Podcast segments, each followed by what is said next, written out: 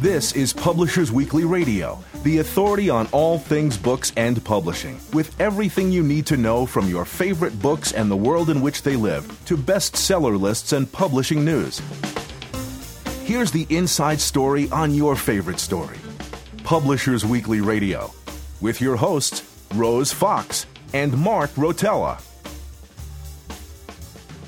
Hello and welcome to Publishers Weekly Radio on the web at publishersweekly.com slash pwradio and streaming free on iHeartRadio, iTunes, and audiobookradio.net.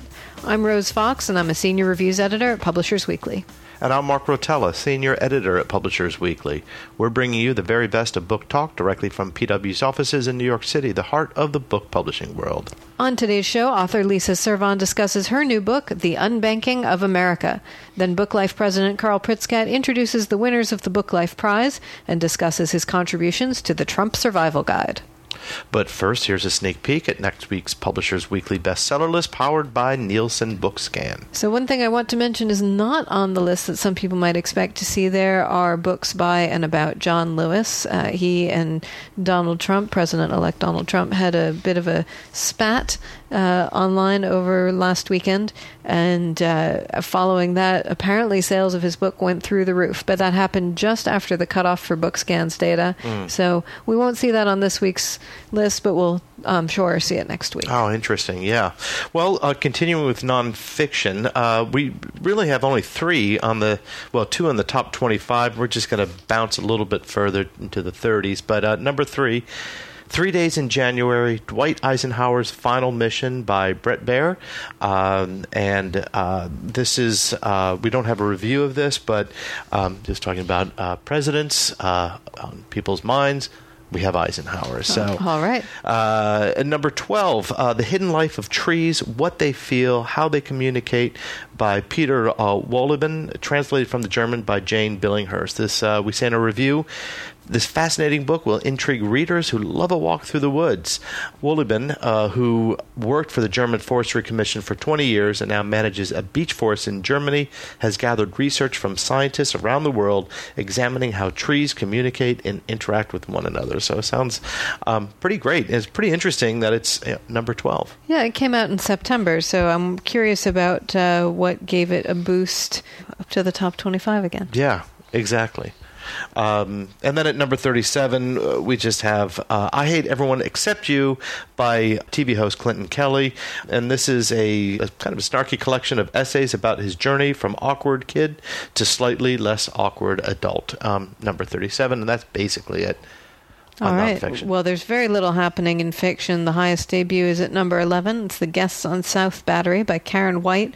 This is the fifth book in her Tradd Street series, uh, set in Charleston, South Carolina, yeah. about a woman who sees spirits. And uh, some of them are benign, some are malevolent, and all of them try to shape her life. And uh, she's just come back from uh, maternity leave. Uh, she has a new husband, twins, doesn't want to leave them, um, but needs to get back to work trying to move real estate around. Uh, but uh, also the spirits who had uh, been leaving her alone while she was pregnant and uh, at home with her children are starting to come back. Uh, we don't have a review of that book. It's definitely for people interested in the series, um, but I don't recall having heard of the series or seen it on the bestseller list before, so it's hmm. nice to see that getting a boost all the way up to number 11. And then uh, down at 17, we have Ring of Fire by Brad Taylor. This is a Pike Logan thriller, the 11th in his series. Our review says that it serves as a chilling primer for an all too feasible terrorist strike. And uh, in this case, it's actually a, a, succession of attacks designed to cripple America's shipping industry. You say that Taylor relies heavily on readers' familiarity with the main characters, their backstories kept to a minimum, but that leaves space for intriguing secondary characters, such as a Somali American sleeper cell drone pilot and the deadly but principled South African mercenary who stalks the terrorists. And the ever escalating chaos will leave fans breathless. Mm. And uh, finally, just a little below that, number 19, The Sleepwalker by Chris Bohjalian. Uh, we uh, say that this is a stylish fusion of mystery and domestic thriller set in Vermont in the year 2000, and it explores the aftermath of the inexplicable disappearance of a woman who's prone to sleepwalking. Uh, she just vanishes from her home in the middle of the night. No one knows where she went or if she even knew that she was doing it. Mm. Uh, we say the book is powered by brilliantly rendered characters, an intriguing topic, and a darkly lyrical narrative that captures the melancholic tone of autumn in New England with red maples in their death throes. And this novel has only one weak point a highly improbable conclusion that may leave readers unsatisfied. Mm.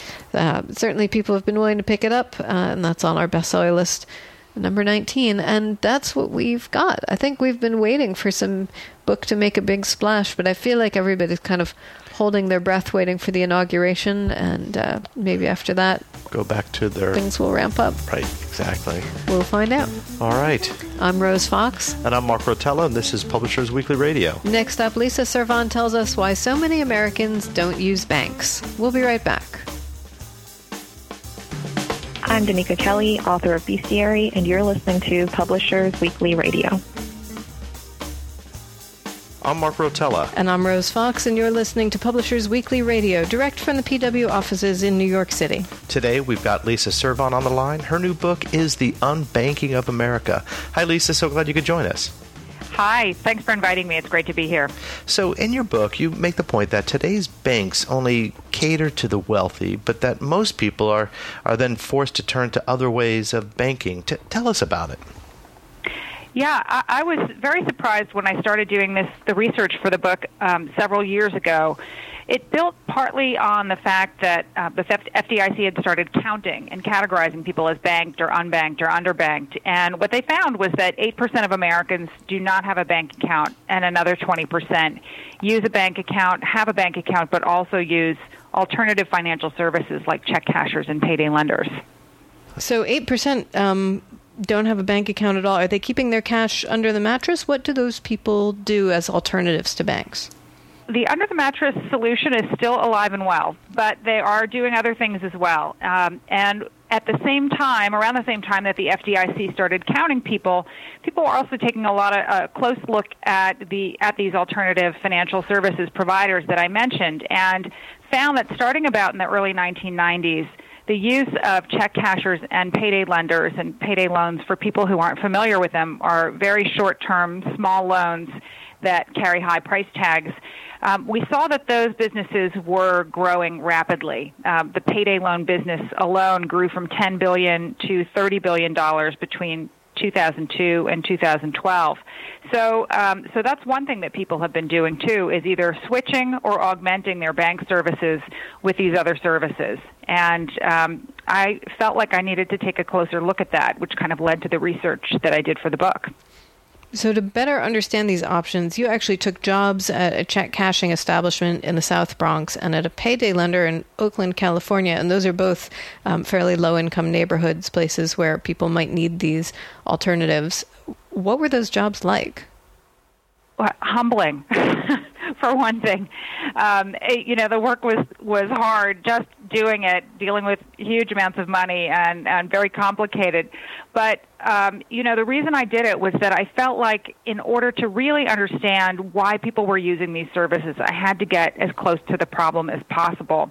And you know, it struck me that when you call somebody unbanked or underbanked, there's kind of this implicit um, implicit sense that they're deficient in some way. You know, there's this kind of underlying tone of if they only knew what I knew, then they'd use bank accounts too. That's clearly the right thing to do. And in fact, policymakers really responded to this counting of people and categorized them that way by trying to create initiatives to move people into bank accounts. And having done research in lower income communities for more than 20 years, it struck me that the people who have the least money know where every penny goes. And so it, it seemed to me that there must be more to the story than that. So that's kind of what led me to take these jobs, and I it was uh, incredibly fascinating. I learned that people, um, surprise to my surprise, are using check cashers and to some extent payday lenders because they find them to be less expensive than banks, mm. more transparent than banks, and to provide better service than banks. So tell us, uh, I mean, what the experience was like for you. If you could maybe tell us an anecdote or, or, a story about what it was like being behind the counter of of of, of say the, the check center. Yeah, sure. So, um, you know, I'll tell you one that that actually to me really illustrates why it was important for me. Not even, you know, I do a lot of interviewing and participatory um, research in in my work, but this is the first time I'd actually taken a job like this, and um, one story that kind of illustrates why it was the right way to do the work was um, a contractor named Carlos who came into the check casher, which is called RiteCheck, pretty often. And because he was a small businessman, he had checks of you know a few hundred or a few thousand dollars. And one time he came into the into into RiteCheck with a check for five thousand dollars, and I cashed it, and I gave him uh, his you know, his cash, which amounted to about four thousand nine hundred dollars and two cents or something like that. So he paid almost a hundred dollars, ninety seven fifty, to cash the check. Um, those rates are are regulated by state law, and in New York City, where I worked, uh, it was one point nine five percent of the face value of the check.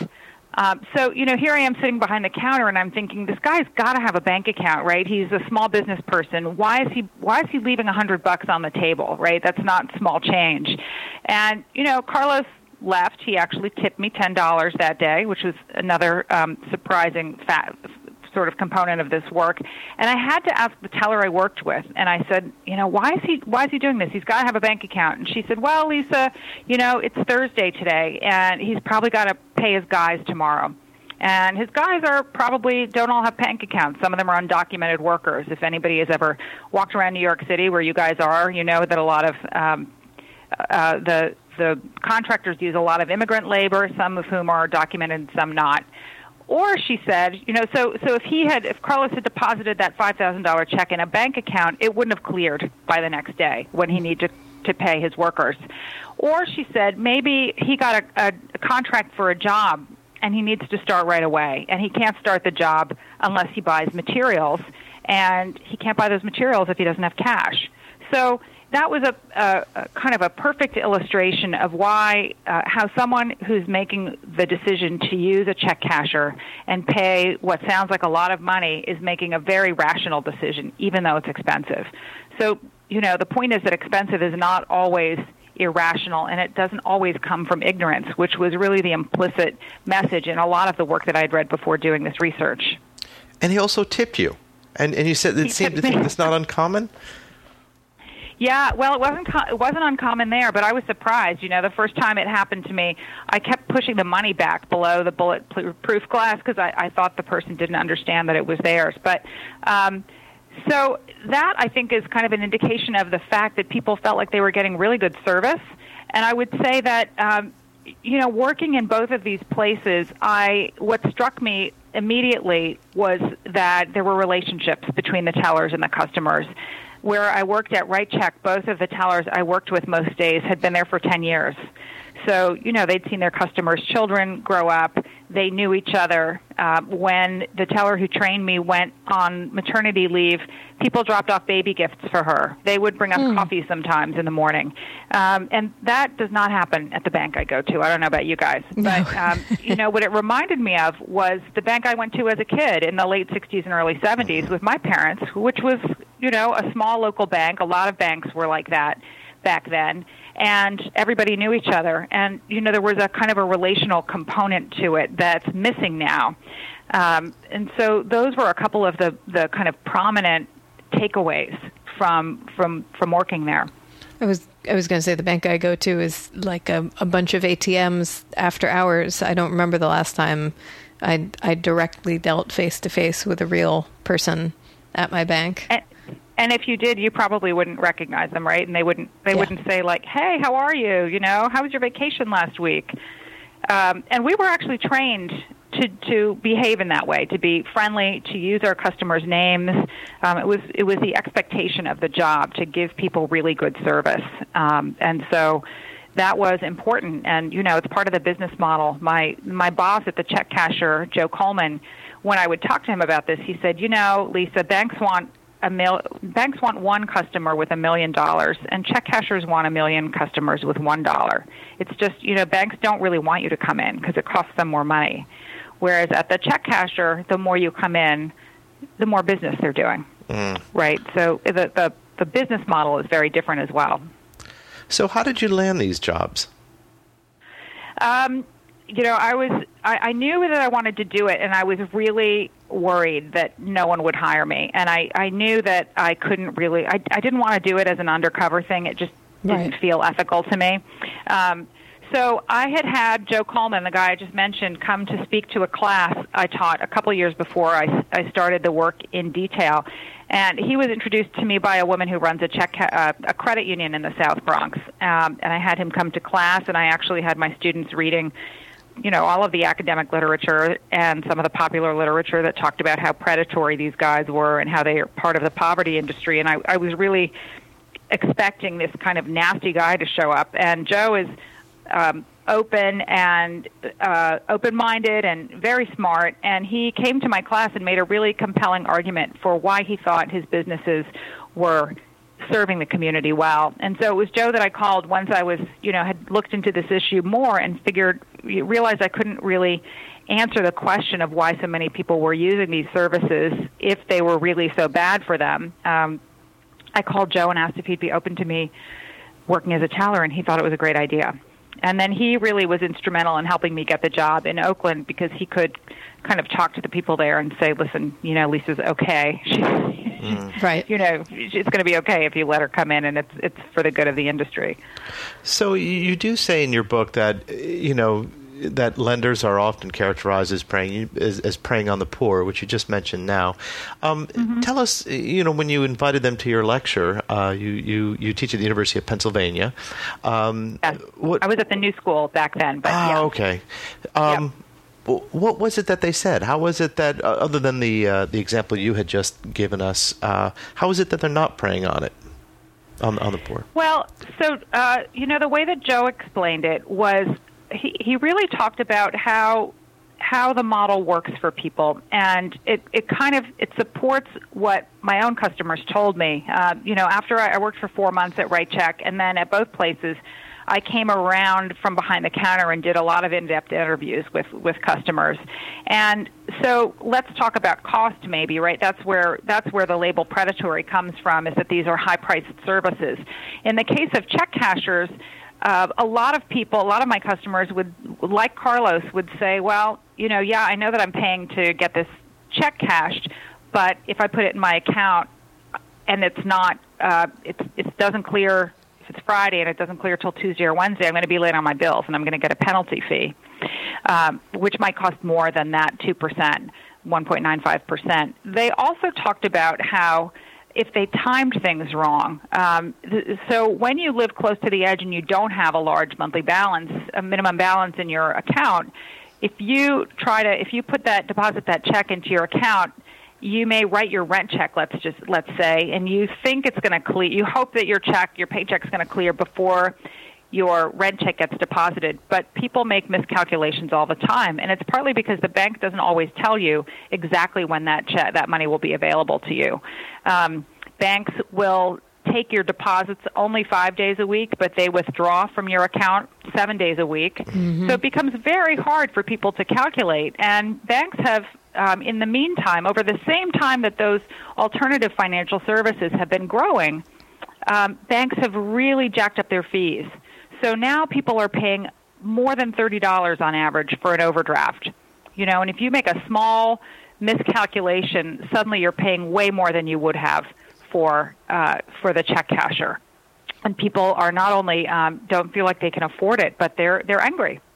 Um, you know, they can't. They're they're paying higher monthly fees. They're paying higher overdraft charges. They they feel like they're getting nickel and dimed um, at every step by their banks. And so, for many people, and I could talk about the payday example if you want to, but but if you look at it that way, it does not seem predatory. We were talking about the 2% fee. I thought that's not very much. Uh, right. You know, you, you hear about, uh, and I would like to hear about the payday lenders because there you yeah. hear about um, interest rates that are, you know, 20, 30% or higher and not regulated. Oh, yeah, much more. Um, right. But, uh, you know, when you say 2% to cash a check, I thought, you know, my bank just sent me uh, a, a, balance transfer offer from one credit card to another, and they charge a three or five percent fee for that. Nobody calls that predatory. That's right. You know, I know a lot of people now who are small business people, and they use those little squares that you uh-huh. click into your phone. That's a three percent service charge for the vendor. Sure. Right. So mm. you know, it's it's it's pretty it's pretty common. So tell us a little bit about the payday lenders, because I'm curious about that too. Right. Uh, so I mentioned before a little bit what they are. Um, when I say a small loan, it's usually between about $50 and $300, so that's really small. Um, used to be able to walk into your bank and get a loan like that with a handshake, uh, at least if you were a white man, um, but but not anymore. Short term means probably two to four weeks, and the reason it has the name payday loan is that you actually go into the store, you fill out a very short application. You um, at the when you fill out your application, you're giving the the payday lender the right to take out the amount that you borrowed from your bank account on the day of your next paycheck. Mm-hmm. So you do need to have a job or a government check, a regular government check, to get one of these loans, and they're expensive. So they cost. Um, where I work, they cost fifteen dollars per hundred dollars borrowed. Um, wow. And uh, so, right. So if that, if you were to calculate that as an APR, which they have to do in most states.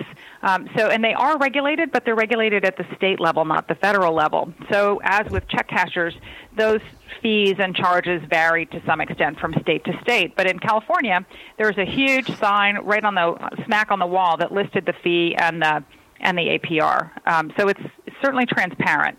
Um, but yeah, it's about 400 to 600 percent APR. Now, the the problem um, and the thing that most consumer advocates and even some payday lenders, myself and people like me, get upset about is that uh, a lot of the people who take out these loans cannot pay them back mm-hmm. in two weeks. So they take out that loan, they realize they still need the money. They go back and they they pay it back, but they take another one out right away. So they're essentially paying another fifteen dollars for every hundred and that's where um, this kind of they call them rollovers, and that's where it can get expensive if someone takes out a loan that was designed to be and advertised to be a two-week loan, and suddenly they're taking it out for three months or four months. Um, so, so that's where it gets a little bit tricky. Um, rather than simply looking at the business model or what the lenders were doing, uh, I really wanted to understand why people were doing it. And what I found was that there were many, many people who simply didn't have any other option. And that is a growing problem in this country. You know, there are more than half of Americans could not come up with $2,000 if they had an emergency. And uh, more than half say that they're living from paycheck to paycheck. So, you know, lots of people told me stories about having a surprise medical bill. Or uh, one of the women I worked with, who I write about, actually. So here's a teller who knows the business really well. She's a single mom. Her car breaks down. She needs her car to get to work. And so she has this choice of either taking out the expensive loans and fixing her car or losing her job. So her name is Ariane. She actually took out five loans ranging from I think 50 to $300 each, knowing full well that she wouldn't be able to pay them back on the next paycheck, but feeling like she had no other choice. So I think that sometimes when people judge the lenders and and, and frankly the borrowers too, um, they're it's partly because we've never walked in their shoes. We've never had to face a choice of taking out a loan or having our kids go hungry or losing a job um, or taking out a loan, even though it's expensive. I had one woman talked to me about how her father was in an assisted living facility and the conditions were horrible and she just couldn't leave him there. So she took out some loans and put him in a better one. Um, and so it's not that there's no thought going in that in, into those decisions, but it's just a situation where people feel like they are really between a rock and a hard place. We're going to take a quick break, but don't go away. Book lovers everywhere love Publishers Weekly Radio, now on iHeartRadio.com. PW Radio brings you the best of books and book publishing news. PW editors Rose Fox and Mark Rotella offer lively interviews with your favorite authors and conversations with new authors you'll want to get to know. I'm Rose Fox. And I'm Mark Rotella. Join the community of book lovers at PW Radio. Every Friday and now on demand at iHeartRadio.com. Welcome back. We're talking with Lisa Servon, author of The Unbanking of America. You've mentioned state and federal regulations a few times. Tell us a little bit about the effects of banking regulations on uh, these industries, these alter- alternatives to banking. Right. Uh, well, as I mentioned, all the alternatives are are governed and regulated at the state level, or they were until um, very recently, when under the Dodd Frank Act, the Consumer Financial Protection Bureau was created. That is um, the first federal agency that has jurisdiction over both banks and all kinds of other financial companies. So, uh, right now, many people, myself included, are really worried about what's going to happen to the CFPB once Trump is inaugurated. Um, it seems to be an agency that's potentially on the chopping block, but um, I'll put my plug in for it here. It has literally saved millions of Americans billions of dollars uh, by, for example, fining Wells Fargo for uh, selling, opening accounts for people that they'd never asked for, and all kinds of other issues. So we need the CFPB. Um, it will create some standardized rules around payday for payday lenders. One of them, and this will probably help the problem that I just mentioned earlier, is that now once these rules go into effect, people who are applying for loans will have to have their ability to pay verified by mm. the lender. Mm-hmm. So whereas before you'd go in and apply for that loan and you'd get it within five minutes, now they're going to have to do a little legwork to make sure that you can pay it back. And in the research I've done, we found that the the attribute of these loans that's most important to consumers is that they get that money right away and that's kept lower priced alternative lenders, uh, other lenders, from really competing with the payday lenders. Uh, and there's some good models. I write in the book about one called Oportun that makes loans of about 36%, uh, much lower than a payday loan. Still pretty expensive credit, but much better. And these are also installment loans instead of these lump sum loans. So I think when these rules go into effect at the federal level, places like Oportun will be able to compete more because now the payday lenders will also have to do some underwriting in order to make sure that people can borrow, and that has not been the case until now. Um, so that's pretty important. So, have technological advancements improved consumer financial services? You know, uh, they have, right? So, so with banking, obviously, uh, I don't know. I mean, it, it sounds like it from from our discussion of a few minutes ago. I hardly ever go into a bank either, right? I do most of my banking online in my pajamas, maybe on Sundays, maybe at 10 o'clock at night. So the convenience factor is huge. Um, technology also creates some other changes, including changes in consumer behavior. So, as some of the innovators I talked to said, you know, now we're all walking around with these supercomputers in our pockets, our smartphones and millennials in particular, who make up a quarter of the of the population and are the biggest generation ever, really didn't go, grow up going to banks like I did. Um, so they don't have that kind of loyalty or um, habit of doing their banking in a particular way. They're all about using their phones, using apps. Um, much more likely to use mobile banking than older people are. So that's one part of it. Um, but then there's also some really interesting innovation that, if it gets adopted widely, will also make financial services uh, less expensive and more available to a wider range of people. Um, one of them that I really like comes from a company called Ripple, which is located in San Francisco. And what Ripple is doing is working on a, a way to move money immediately and without cost. So um, that's important because if you think about that wait time between when people's checks get paid, when when they deposit their check, and when they get mo- their money, that would be erased. Um, for a lot of the people that I dealt with in the South Bronx, a lot of them were Spanish speaking and had families in Latin America. Um, so most people are probably familiar with this. People who make money here and then they send it back home. So you go to a check casher or a Western Union, and what you see is somebody handing money across the counter and then you know, in a little bit, that money's showing up in somebody's account in Guatemala or Mexico. But what happens along the way is that money might stop four or five times as it moves from one system to another. And every time it stops, it takes a little time. There's room for error, and it costs money. Right. And it, so it makes that transference really expensive. And what Chris Larsen, who runs Ripple, says is that he, they call that friction. And what Ripple Ripple's technology is designed to do is to take that friction out of the system.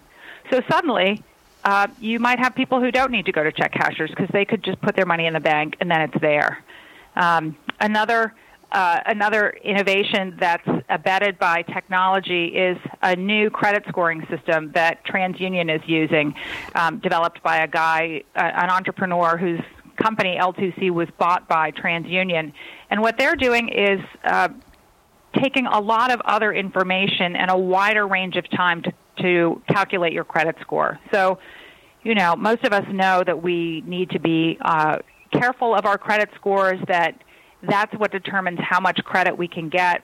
Um, whether oftentimes whether we can get a job, employers are using credit scores, and mm-hmm. whether we mm-hmm. can get an apartment if we're renting. Um, so there are millions of Americans who have no credit score at all because the standard information is not available on them. And there's another huge group that's subprime. And what this new model has shown is that it can score all of the people who have no credit score. And when you score the people who are subprime, many, many, many millions of them move up into prime or super prime. So here's and, and the reason that the role that technology plays is that there's all kinds of data out there about all of us now. Um, most of that, you know, is kind of creepy. But when you talk about using it for good like this, it could make a big difference in making millions of people perhaps not needing to get a payday loan because they can get cheaper, better credit someplace else. So it sounds like a really exciting time. Um, and uh, you said there were also some concerns about what's going to happen with the incoming administration. Does Does anyone know what the future of these industries looks like? I, you know, there are a couple of things. Um, I, I, we don't know for sure, but Trump has really talked a lot about uh, pulling back or repealing a lot of the legislation, the changes that were made, particularly following the financial crisis. And uh, I think that could be very worrisome. Um, what we saw happening in the 80s and 90s was there was a lot of deregulation in the financial services industry. It's what enabled the banks to get very large. So right now, the four largest banks hold 50% of all of our deposits, and mm. the rest mm-hmm. are, you know, the other half is shared by about 6,000 banks. That that sheer size of these banks makes them really hard to regulate and govern. It gives them an incredible amount of power.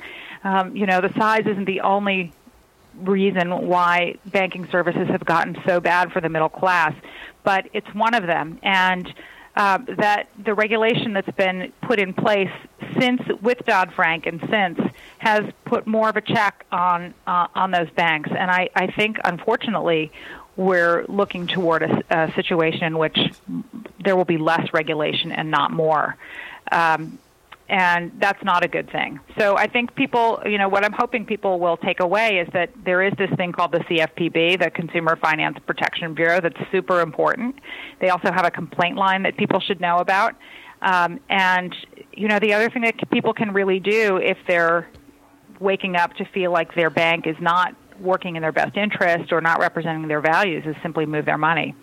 You know, it's going to be hard uh, it will be difficult to push back against what's happening at the federal level. But uh, being aware and then figuring out what you can do on your own are the things that people can do to, to make a difference or push back. And, and do you think banks, is there anything that banks can do to be more accessible to lower income people, or is there just not that interest for them? Uh, yeah, both. Yeah, yes, there can do more, and there's not that much interest. Um, you know, there are things like, for example, in New York City, where we all live. Um, the New York City New York City created a New York City ID card a few years ago, and part of the reason that they did that was to make make it easier for people who did not have a driver's license or another form of ID to get the kinds of services that they need, like like financial services. And the four biggest banks do not accept that ID card, um, which to me is mm. is a problem, and it demonstrates to some extent that they don't want that client base. Um, the people who need that ID are more likely to be low income people, maybe immigrants. But there are other banks, Amalgamated is one in New York City, who that that does take that identification. Um, Key Bank is another one that I write about, which is a super regional bank based in Ohio. Key actually provides check cashing services in many of its banks, and they use their proprietary data on their consumers to make small loans to to their customers, which makes a lot of sense. Banks can do this. You know, they uh, they have more, much more information on the people who have accounts there than, say, a payday lender does. And so they can actually use that information to assess the credit worthiness of someone and make them a cheaper loan. But part of it is they feel like they uh, they're not making a lot of money that way. And what happened with deregulation was also that banks began to merge. Um, it wasn't just that they got big doing the same things, but they got big creating um, esoteric financial products like credit default swaps, which were responsible, partly responsible for the crisis. They started doing a lot more business overseas, and so this kind of the everyday consumer with a checking and savings account became much less important to their bottom line. And so uh, uh, it's not that they can't do it, but there's not much motivation. You also wrote a book called Bootstrap Capital Micro Enterprises and the American Poor. Tell us a little bit yes. about that. That was uh, that was my first book actually, and I, I wrote about uh, this phenomenon of micro enterprise programs in the United States. Um, micro enterprise programs are small uh, small loans to help people who have trouble accessing capital start businesses. Um, so there are there are hundreds of them across the country. A lot of people don't know about them. Um, one of the biggest ones is in New York. It's called Accion, and they give loans from a thousand to say fifty thousand dollars to help local entrepreneurs. Um, so it's another, it's a very small, expensive form of finance, not so expensive for the consumer, but um, because the loans are so small, most of these programs are subsidized, but they're undoubtedly helping um, small businesses grow and thrive. So, how does that tie into this uh, this ecosystem that you're talking about with alternatives to, to banks? It sounds like this is a different kind of alternative. Yeah, it's a different kind of alternative. Um, you know, in, in the in the global South, we see we see these programs, these microfinance programs, uh, serving many many more people.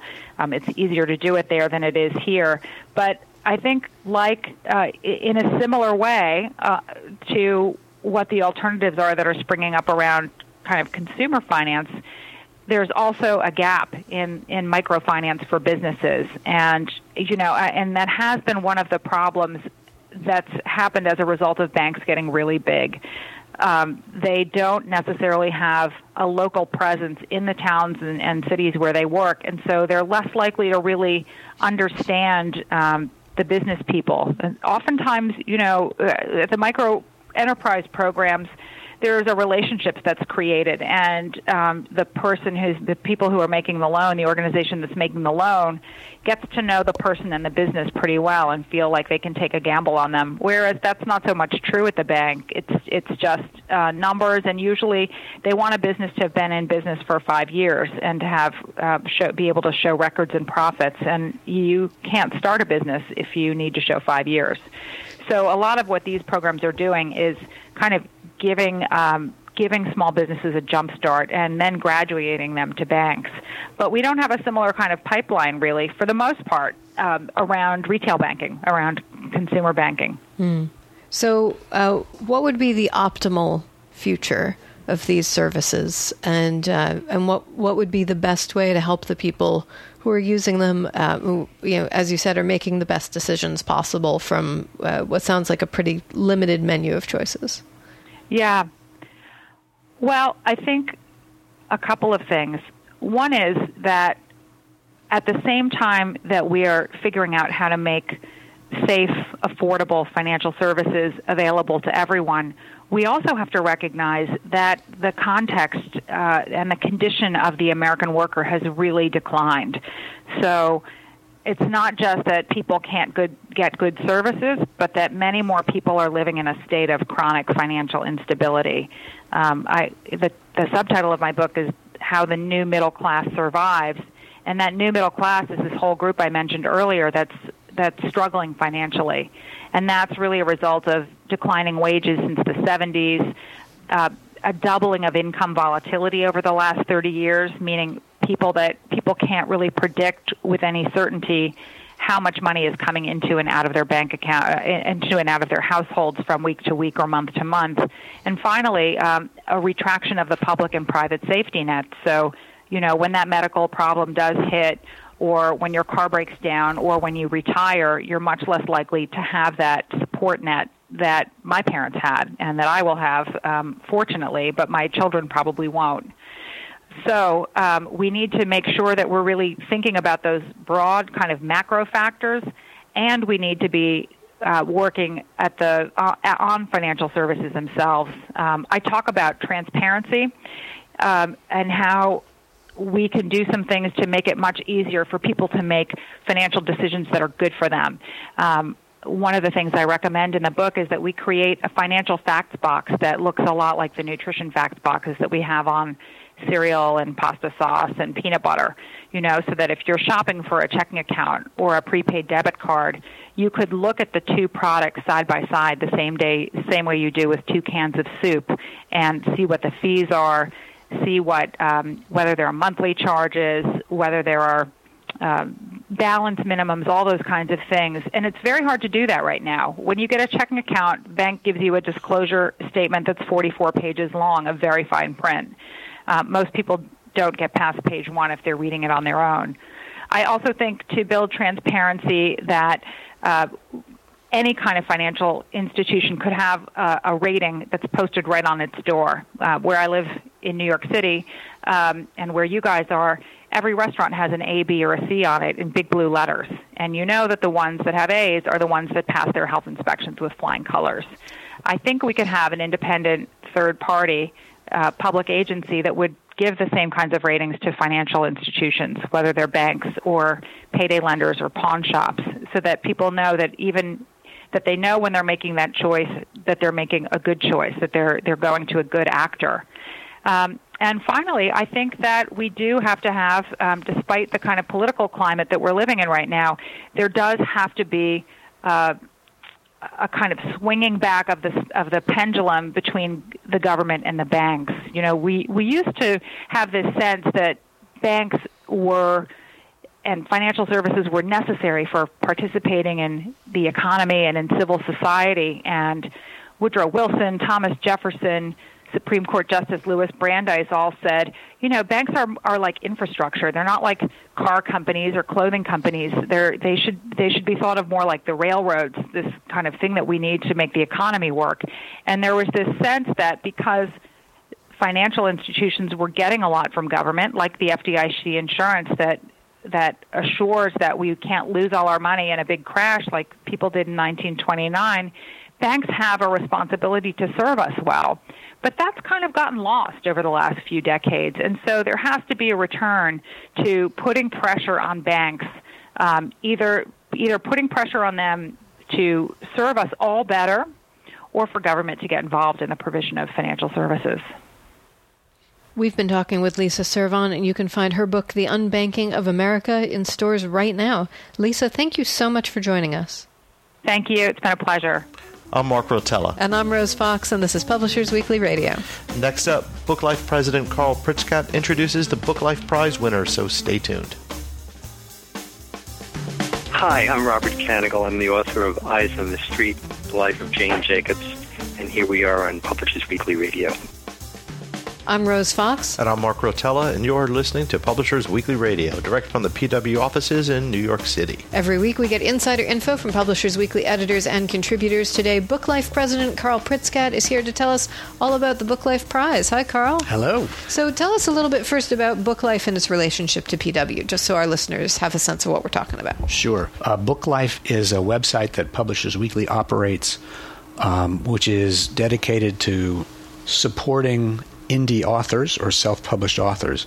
And a large part of that is creating content that helps indie authors learn about how to create, uh, to publish, and to market books of their own. And so we've collected all of PW's great content from over the years, and we're creating new content that uh, helps indie authors be on the top of their game um, with the sort of explosively growing uh, world of self publishing. Um, as part of it, we also allow indie authors to uh, submit their books for Publishers Weekly review consideration, which is free, and that's been a very uh, appealing part of what Book Life does for the indie author community. Okay, and uh, and then there's the Book Life Prize. Right. So the Book Life Prize is something we started this last year in 2016, um, and it was specific to fiction uh, only. And we did uh, six different categories in fiction, uh, which were general fiction, mystery, science fiction, fantasy, romance, uh, YA, and middle grade. And uh, we had uh, the contest was, or the prize, excuse me, was open for uh, three months, four months, and we received over 760 uh, submissions. Wow. Um, and as part of people uh, submitting their books, they also received a, a brief assessment. Um, and all the assessments were done by Publishers Weekly reviewers. Um, they didn't get a Publishers Weekly review, but they did get an assessment and they also received a numerical score. And based on those scores, we then uh, sort of honed it down to a quarterfinalist round. And then editors at Book Life and Publishers Weekly took the quarterfinals and then narrowed them down to semifinalists. And then those semifinalists were narrowed down once again to finalists, one in each of the six categories. And then from those six finalists, we have chosen a, a grand prize winner, which is $5,000 plus a profile in Publishers Weekly. Um, and we will be announcing that grand prize winner next week in Publishers Weekly. Great. So, and what about these semifinalists? Well, they, they, they're, I will say, having been involved closely in judging, it was very exciting and gratifying to see the quality and the breadth and diversity of the work that we received. And um, I would invite everybody who's listening to go to booklife.com and go to the prize section, and you can see the assessments that each of the finalists and semifinalists received for their books and it really makes you excited to see them, especially in that some of these books receive scores of 10 out of 10 or 9.9 out of 10. The, the reviewers really, really loved these books. And when you get a chance to actually read one or two or as many as you want, you, you see why. They're, the quality is really great. And uh, it, it validates a lot of what people say about the possibility for self publishing um, where it, it, it can be a struggle to attain the same quality that traditionally published books do because you, you need to create a team of, of people to support you, editors and, and so on and so forth. A lot of these people have been able to achieve that, and it's it's really exciting to see that. So, um, we had one one uh, author in particular actually took the finalist uh, in two categories both in mystery and in science fiction. Um, and uh, with two different books. Two different books. Mm-hmm. Yes, thank you. And uh, both of them received a 10 out of 10 score. Wow. Um, but uh, and and not all the finalists received a 10 out of 10. So we you know in the in the additional judging that we did, we we took other things into consideration.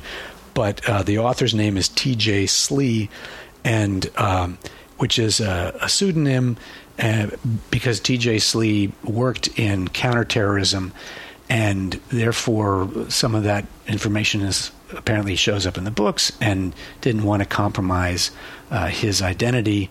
He's living in Scandinavia now, but I, I, uh, having a chance to read one of the books and look closely at the other one, they're they're really really exciting, interesting books, and again, it's so fun it's gratifying to be working at Book Life and to see authors like that who are able to sort of uh, get the attention they deserve through a through a program like this. Who are some of the other finalists, and what what are their books? Well, let's see. We have um, Chris Batts in the romance category, which was "Not Forever But Love," uh, is the title of that one. Um, Kip Wessel uh, was the finalist in general fiction, and the title was First You Swallow the Moon.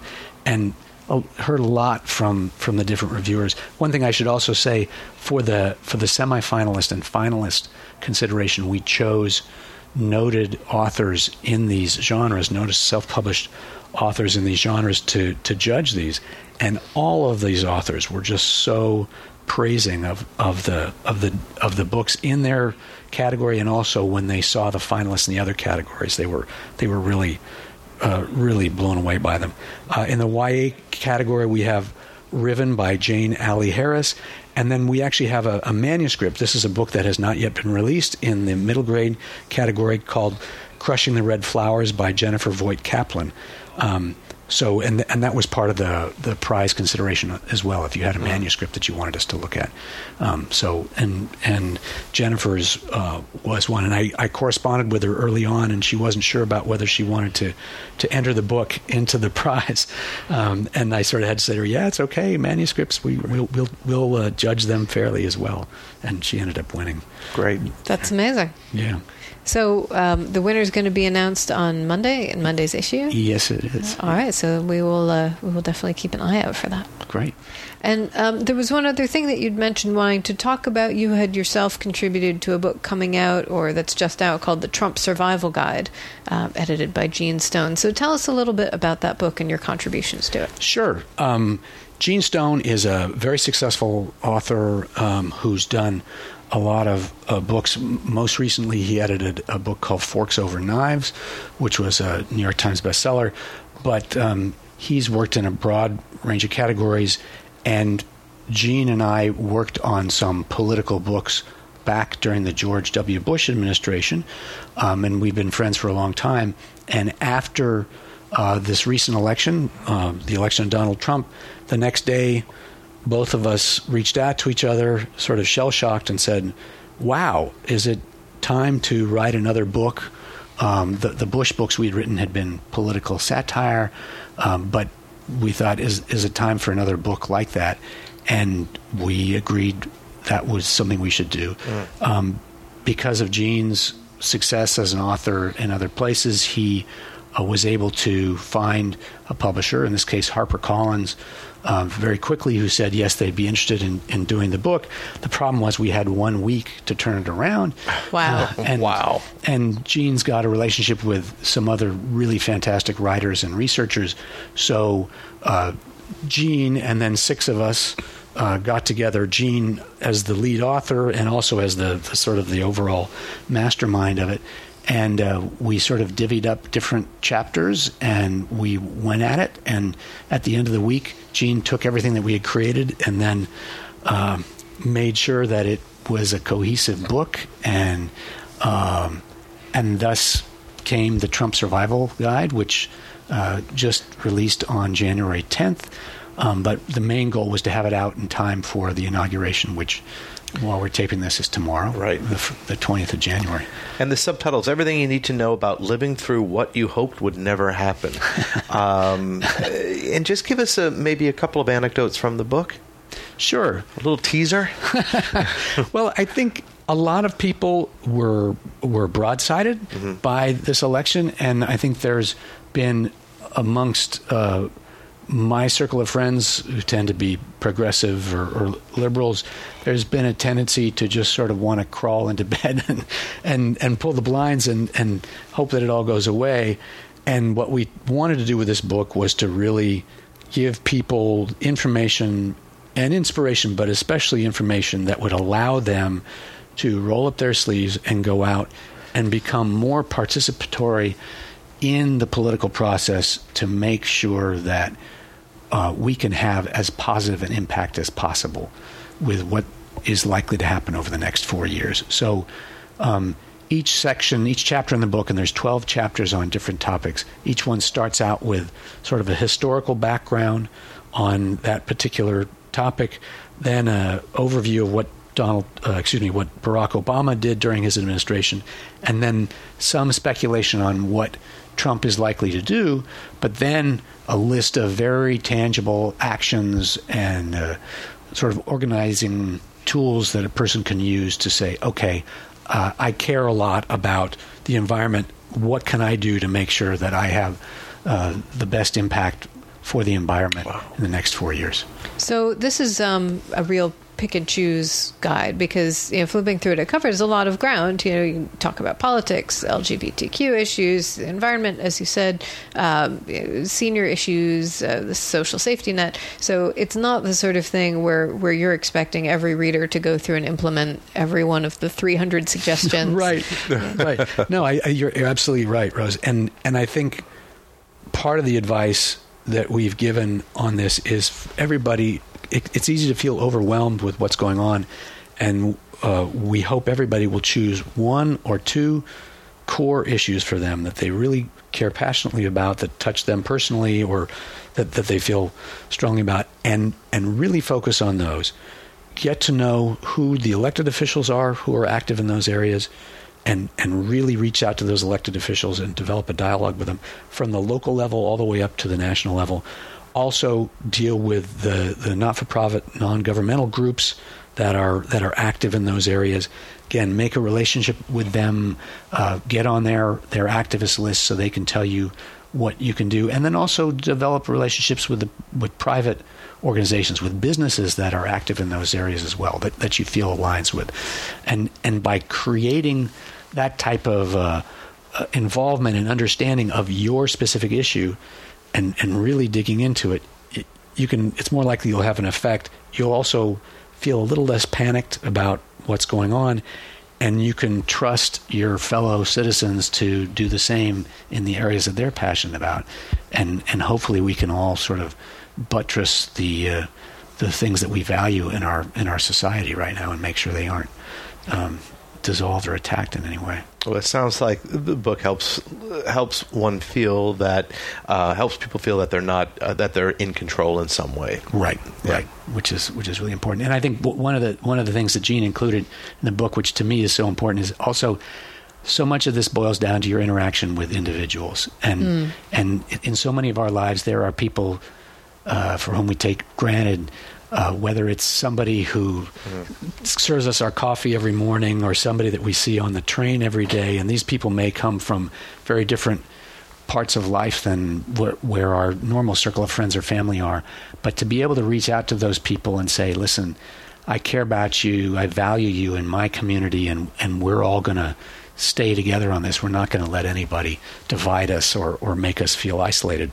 That, that's, that's a very easy but very powerful way of, of making sure that whatever happens with politics and elections doesn't get in the way of the lives that we want to lead. Well, that sounds very powerful. Thank you so much for talking about it, Carl. Sure. Always great to have you on the show. And now a final word from our sponsors.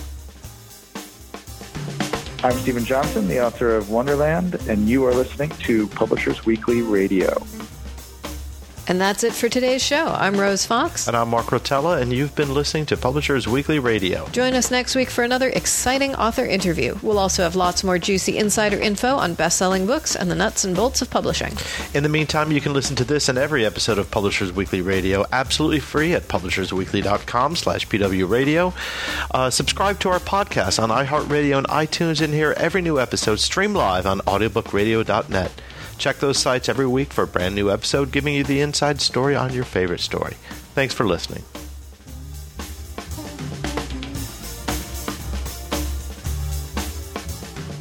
You've been listening to Publishers Weekly Radio Show.